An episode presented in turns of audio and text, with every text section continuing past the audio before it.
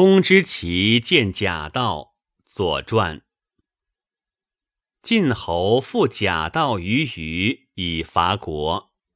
公之奇见曰：“国虞之表也，国王虞必从之。晋不可起，寇不可完，依之为甚，其可在乎？”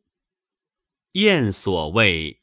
辅车相依，唇亡齿寒者，其虞国之谓也。公曰：“晋无宗也，岂害我哉？”对曰：“太伯于众，太王之昭也。太伯不从，是以不嗣。国重国叔，王季之墓也。”为文王轻视，勋在王室，藏于蒙府，将国事灭，何爱于虞？且虞能亲于桓庄乎？其爱之也。桓庄之族何罪而以为禄，不为逼乎？亲以宠逼，犹上害之，况以国乎？公曰。吾享祀封节，神必惧我。对曰：臣闻之，鬼神非人时亲，唯德是一。故周书曰：皇天无亲，唯德是辅。又曰：属稷非心，明德为心。又曰：民不异物，唯德一物。如是，则非德民不和，神不祥矣。神所平一，将在德矣。若进取于而明德以见馨香，神其土之乎？夫听，许进使。公之其以其足行，曰：“余不腊矣，在此行也。”晋不更举矣。冬十二月丙子朔，晋灭国。国公丑奔京师，师还，管于虞，遂袭于灭之，执虞公及其大夫景伯。春秋时，鲁僖公二年，晋国以宝玉骏马为禄。向虞国借道攻打虢国，贪而虞的虞公不仅答应借道，而且还要同去攻打虢国。虞国大夫公之奇向虞公进谏，但听不进去。这次战役，晋国拿下了虢国的夏阳。事过三年，即西公五年。晋献公又向虞公借道，再次去攻打虢国。昏聩的虞公又满口答应了。这件事关系到虞国的存亡，善于料事的公之奇不得不向虞公再次进谏。公之奇讲的话在《左传》中被完整的保存了下来，这是很有意义的。因为他不仅揭示了春秋时代贵族统治集团尔虞我诈、以强凌弱的尖锐矛盾，而且体现了当时社会人们较高的认识事理的水平。面对严峻的形势，公之奇首先向虞公提出警告。他说：“国国与虞国的关系是辅车相依。”唇亡则齿寒，国王于必从之。这个论断乃一篇之景策，题切全文。由于比喻的生动确切，使人感到有振聋发聩的作用。但愚公却执迷不悟，提出了两条理由，作为可以放心给晋国借道的依据。对此。公之奇进行了透辟的分析和有力的反驳，作为论据，进一步夯实了论断的基础。针对愚公提出的“晋无宗也，岂害我哉”的谬论，公之奇首先列举史实，说明即使是同宗或近亲也不可靠。他先从虞国说起，原来周代以后，季为始祖，太王为后继的第十二代孙。太王之子是太伯、于仲、季历。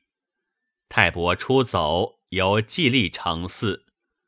传说于仲也跟随出走，但据崔述《封号考信录》说，于仲为虞国的始封君，这是可信的。由此可见，虞国和晋国都是姬姓，是同宗。而国仲、国叔是季历之子，国仲为西国之君，国叔为东国之君。不仅如此，当年国仲、国叔还担任周文王的卿士，勋在王室，藏于蒙府。晋国能够攻打同宗的国国。为什么不能攻打同宗的虞国呢？这是就源远流长的宗族关系来说的。下面又从近亲的关系上来加以剖析，进一步说明同宗不可靠，近亲亦不可信。桓叔和庄伯是晋献公的曾祖和祖父。由于这两支宗族的子孙后代人多势大，晋献公感到威胁，竟然杀害了他们。何况余有一国之力，晋国能够相容他吗？至此，同宗不害我之说被事实完全驳倒了。针对享祀风节、神必惧我的谬论。公之奇先指出，鬼神非人实亲，唯得是一。认为鬼神不是随便亲近哪个人的，强调只保佑有德的人。他又引征了周书上的三段话作为论据，反复阐明这个道理。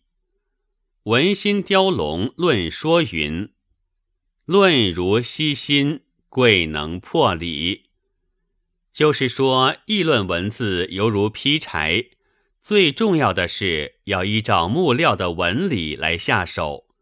驳论更应如此。在这里，公之奇紧接着顺势深入批驳，反诘道：如果晋国夺取虞国，修好德性，祭祀神灵。难道神灵会拒绝他们的祭供吗？这样，就是愚公所谓的“神必拒我”，完全失掉了支撑点。这里特别要指出的是：“非德，民不和，神不祥矣；神所平一，将在德矣。”这几句话，充分体现了公之奇民本位的思想。在当时，无疑是有进步意义的。不管公之奇把形势分析的如何严峻，道理讲的如何透彻，愚公还是我行我素。最后，公之奇率族出走，并断言：“愚不辣矣，在此行也，进不更举矣。”这是对一开始就提出的论断做进一步补充和呼应，而余不辣矣，则又是对所谓享似风节、神必拒我的辛辣讽刺。通篇浑然一体，发挥的淋漓尽致。晋灭国之后灭余的过程，文中记叙的很简略。其主要作用在于对公之奇料事的验证。文中叙事和议论交织一起，但着重点在以事记言，言详而事略，深刻透辟的剖析，有条不紊的论证，正是本文的一大特点。晋国大夫荀息曾说：“公之奇之为人也，懦而不能强谏。”且少长于君，君逆之，虽谏将不听。愚公不听公之奇的进谏，这算是被他料到了。但他对公之奇为人的评价却未必公允。从公之奇的议论中可以看出，他不仅善于料事，而且能够直言不讳。他敢于断言，国王于必从之；敢于宣称，非德民不和，神不祥矣。这能说明他是一个懦弱的人吗？他慷慨激昂，无所顾忌，言辞犀利，鞭辟入里，不愧是一个有胆有识、直言敢谏的臣子。他的毅然出走，应该说也是一种智慧和果敢的表现。本文作者宋括，朗读：白云出岫。